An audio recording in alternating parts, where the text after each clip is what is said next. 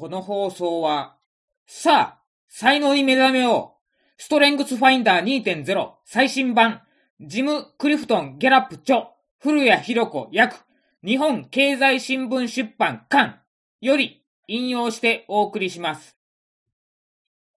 野木らしさんの会社は、社員のキャリア教育が徹底している。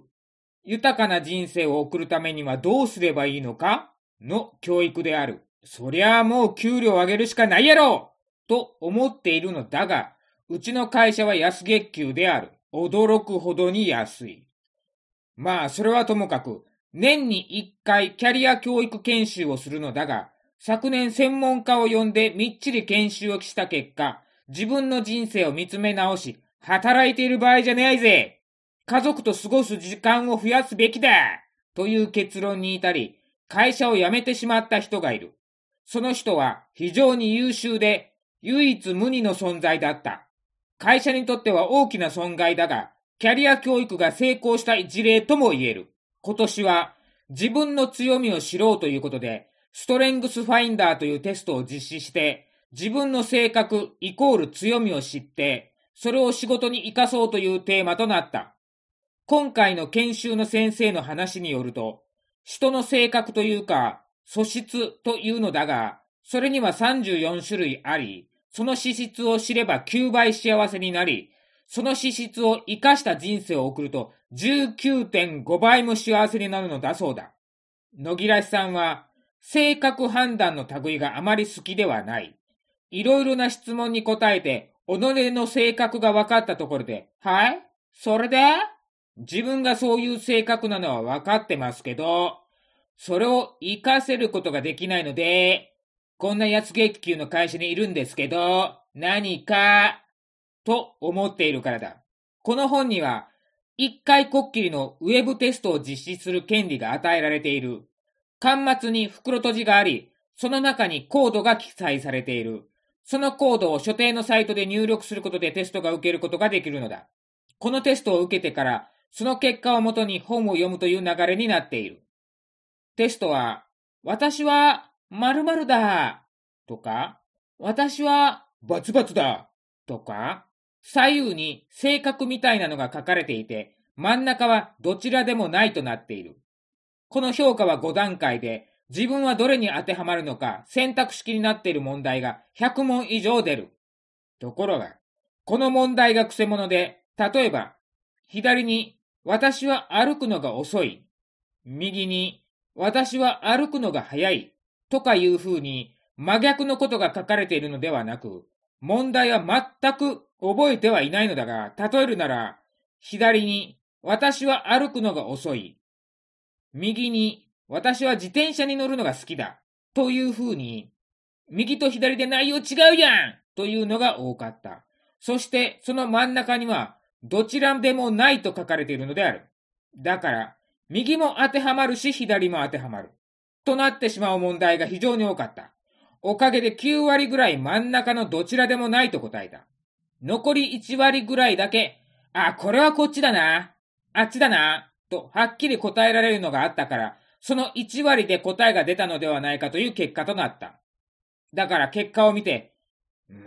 8割ぐらいそんなわかってるよという結果となった。とはいえ、的中率の高い性格判断心理テストと思えば非常に面白いと思う。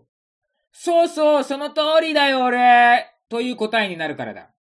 それ、考えたら、この方式を考えた人は、偉いということになる。野木らしさんは全然知らなかったのだが、結構有名な本なんだそうだ。質問に答えると、自分の資質の上位5つを教えてくれる。残り29個を知るには有料となっている。で、自分の資質上位5つを教えてくれるだけでなく、その資質について自分に合わせて回答している自分だけの資質レポートと、自分の資質が普段の性格ではどう活かされているのかを知る強みの洞察ガイドの2種類を文章にしてくれている。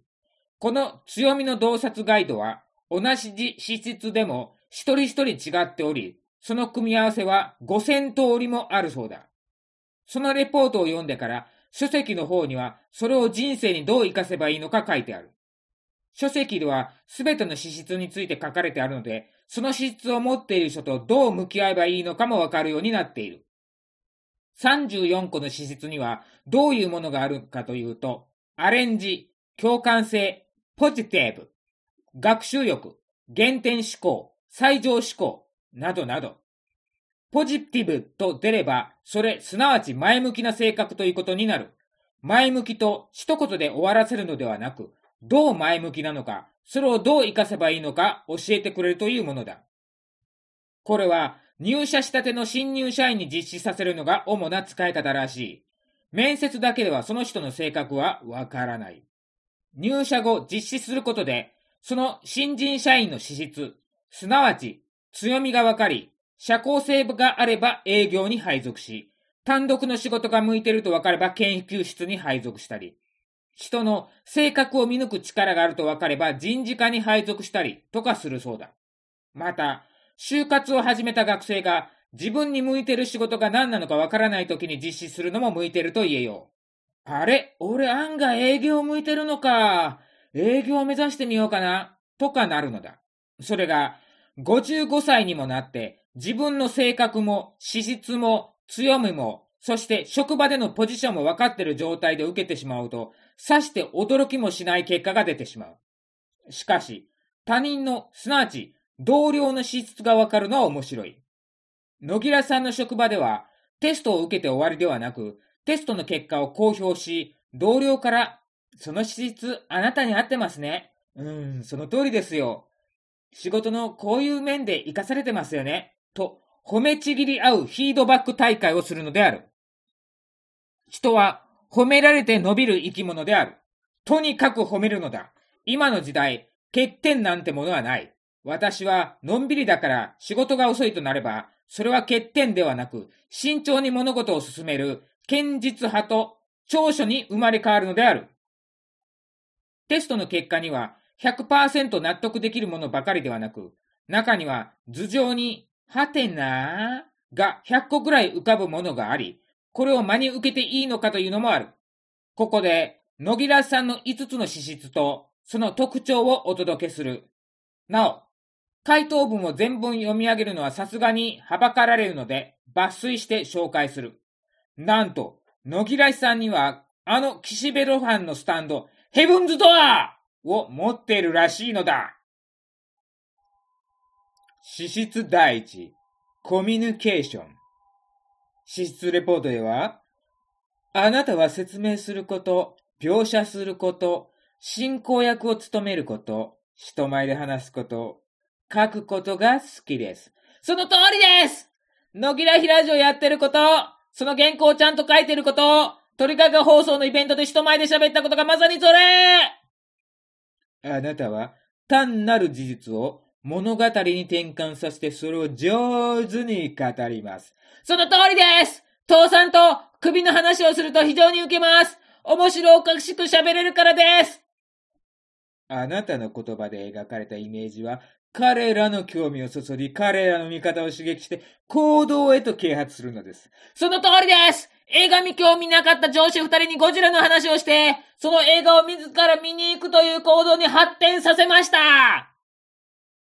強みの洞察ガイドでは、自分の話で相手を楽しませることがあります。会話を生き生きとさせる特別な技術があるのでしょう。その場にいる誰もが楽しくなります。その通りですどうも私が喋るとみんな笑ってくれます 資質第2、適用性。資質レポートでは、あなたはその時々の状況に容易に対応することができるのです。その通りです父さんも首も乗り切りました突然の要請や予期せぬ回り道に憤慨する人も中にはいますが、あなたは違います。その通りです突然イレギュラーな仕事が回ってきますが、断ったことはありませんというか断れません強みの洞察ガイドでは、他の人の要求や問題を知ったらすぐにそれに取り組むかもしれません。その通りですというか断る勇気がありません生まれながらにしてあなたは一人で仕事をする方を好んでいるようです。その通りですコミュ障なので協力プレイが全くできません上からの許可を必要とせず、自分で意思決定をして行動を起こしたくなります。その通りですコミュ障なので、いちいち上司の許可をもらいに行くの面倒です資質第3位、最上思考。資質レポートでは、一旦強みを発見すると、あなたはそれを伸ばし、磨きをかけ、優秀さへ高めずにはいられません。あなたは真珠を光り輝くまで磨くのです。その通りです画像修正技術では数々の不可能を可能にしてきました強みの洞察ガイドでは、生まれながらにして、あなたは自分の才能をフル活用しています。そうやって目標へ向かって進みます。その通りとは言えないけど、DTP の世界に入ってからフォトショップを自腹で購入し、今では Adobe CC の俗入 Adobe 税を毎年払っています。デザインの仕事あります。動画編集してます。あなたは功績を認めてくれる人を周囲に集めるようです。その通りですうちの職場は PC やデザインが苦手な人が多いのにもかかわらず、それに関わる仕事が多いため、皆さんから感謝されまって食ってます資質第4位。個別化。資質レポートでは、あなたが生産性の高いチームを作ることにも役立ちます。その通りじゃない適用性では一人で仕事をすることを好んでいると出ているのになぜここでチームが出てくるんだゲセン強みの洞察ガイドでは、あなたはおそらく他の人の人生を感覚的に把握する生来の能力を持っているのでしょう。人の困難や心配事、希望、不安を実際に自分が体験したことがなくても自分のことのように理解できる場合があります。これってヘブンズドアこれはジョジョの奇妙な冒険に出てくる漫画家岸辺露伴の持つスタンドのヘブンズドアじゃないか。岸辺露伴のように人生に書き込んで性格を変えてしまうようなことはできないが、その人の人生がわかるって言うんだろこれ岸辺露伴超えてる。感覚的にわかるってよ。ってことは、ヘブンズドアで唱えなくても、ピラピラページめくれなくても、わかるってことだろ資質第5位。親密性。資質レポートでは、あなたは親しい友人のそばにいてこそ大きな喜びと力を得るのです。あなたは彼らの感情、目標、不安、夢を深く理解したいと思っています。その通り友達は大切にするよ強みの洞察ガイドでは、おそらくあなたは単独で仕事をすることが許されている場合は特に自分は最大限に生産性を高めていると断言することがあります。うん。やっぱり一人の方が向いてるってこと？これ、親密性ないじゃんテレワークの時はめっちゃ効率よく仕事がはかどるぜチームメンバー、クラスメイト、グループメンバーらを相手にする時間があなたの進捗を妨げるかもしれません。あやっぱりやっぱりやっぱり一人で仕事する方がいいんじゃんあなたは本能的に、あなたを知っている人があなたに接触したがっていることに気づくことがあります。またしても新たなスタンドか事前に何か用ですか？って言えることですよね。言ってみて。おそらく単独で仕事をすると自分の条件通りに仕事を終わらせる機会が得られるでしょう。出ました！結論が出たようです。一人で仕事をしろと野木らさんの職場はチームプレイです。一生テレワークにするか？それとも独立するか？で、この5つの強みの2つを掛け合わせることでこんなことができるよ。実践しよう的なアドバイスも書かれている。コミュニケーションと適応性で、今日という日が本当に重要だと考えるため、今日のあらゆる瞬間を感じ取り、今日がもたらす会話の一つ一つに参加します。んこれもともと英語の世界だから翻訳がおかしいんじゃねえの？今日がもたらす会話ってなんだろよ今日、雨だね。うん、そうだね。ってことか適応性と親密性で、完全にその瞬間を生きるので、変化がある時でも成長できます。しかし、永続的な本物の人間関係を築くことも可能です。まさに、野木ら比叡ガブだな永続的な本物の人間関係だな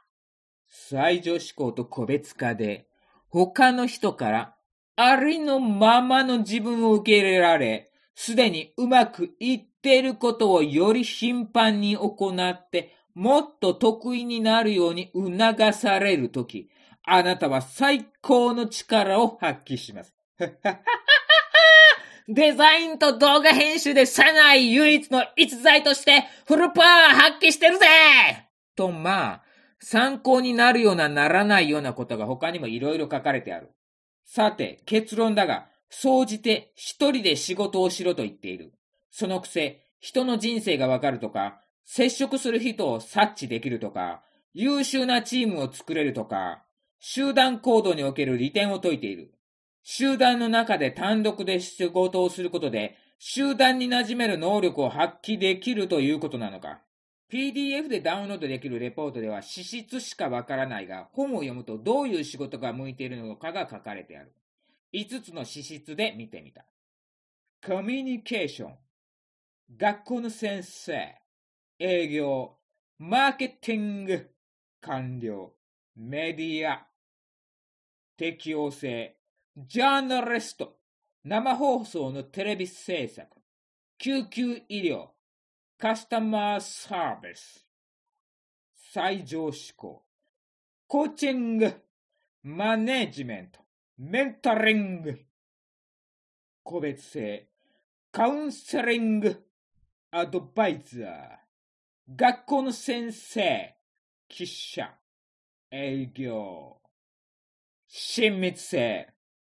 具体的に何の仕事が向いているか書かれてないが、友情が推奨される職場で働きましょうとある。まとめてみよう。同じ職場が出ているのがいくつかある。学校の先生、営業、どちらも一人で仕事をすると言えると言えば言えるのだが、自分が持っている画像加工技術やデザイン技術などが強みかと思っていたが、そうではなく、先生か営業をすることで本当の強みが開花するというのか。とはいえ、今更どちらも無理。そもそもコミュ障だから知らない人に声かけるの無理。ディームー。となると、メディア、ジャーナリスト、テレビ制作、記者を総じてマスコミか倒産するまで在籍した会社はデザイン業界だったから当たらずとも遠からずといったところか。その次はコーチング、メンタリング、カウンセリング、アドバイザー。学校の先生ほどではないが、何かを指導するということか。うーん、職場では説明が長くて下手とか散々言われてるからな。でも、PC スキルのマニュアル作るのは得意で、よく上司から、若手が自ら学ぼうとする力を阻害している。つまり、マニュアルが詳しすぎるってよく怒られてるんだよね。結局のところ、今の職場では、人に PC スキルを教えたり、デザインで手助けしたりできている部分があるので、強みを発揮しているということになるのかな？ということは、野木さん今幸せなのかな？みんなもやってみよう！